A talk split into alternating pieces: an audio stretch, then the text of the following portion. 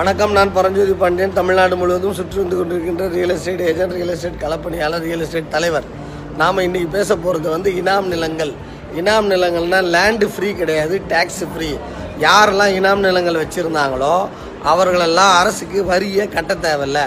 ஆனால் அந்த நிலங்களை ஆயிரத்தி தொள்ளாயிரத்தி அறுபதுகளுக்கு அப்புறம் அந்தளோட டேக்ஸ் எல்லாத்தையுமே வந்து அரசு டேக்ஸ் லேண்டாக மாற்றிட்டாங்க அதாவது பெரும்பாலும் கோயில் பேரில் இனாம் நிலங்கள் இருக்கும். அந்த கோயில் பேரில் இருக்கிற இனாம் நிலங்கள் கோயில் டேக்ஸ் கட்டாமல் இருந்தது. அதற்கப்புறம் தனியார்களில் பிராமணர்கள் முதலியார்கள் போன்ற உயர் குடி சமுதாய மக்கள் டேக்ஸ் ஃப்ரீ லேண்டு நிறைய அனுபவிச்சுட்டு இருந்தாங்க.